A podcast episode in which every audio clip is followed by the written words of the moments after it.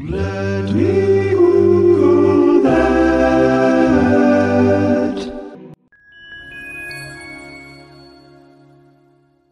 When it comes to discovering a new, or at least new to us, species, scientists are usually announcing that they have found evidence of a critter that they never knew existed before. But researchers at the University of Otago in New Zealand recently had the opposite experience. It turns out that a species they believed to be real never existed at all. The creature in question was a species of penguin, the Hunter Island penguin, which had been believed to have gone extinct in southern Australia about 11,700 years ago during the Holocene era.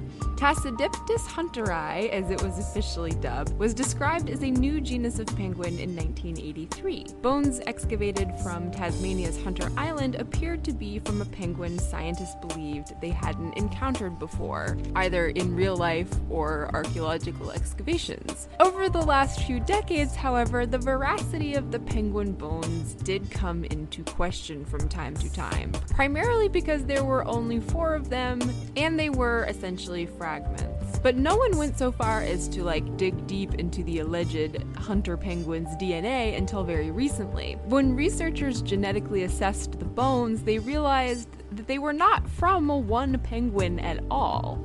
What they found was actually a jumble of bones from at least three different penguins, all known to science. And they were not from the Hunter Island penguin because the Hunter Island penguin doesn't exist. It never did, except perhaps in our imaginations.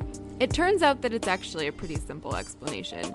Penguin migration patterns definitely explain finding mixed bones, and the species that were found are known to have lived in and around mainland Australia during the Holocene era. One of the researchers, a PhD candidate at the Department of Zoology named Tess Cole, said in a press release for the University of Otago this study shows how useful ancient DNA testing can be. Not only does it help us identify new but extinct species, but it can help us rule out previously postulated species which did not exist, as in this case. So, this does kind of make me wonder if there are other species that we believe to have existed that we may one day find out never did.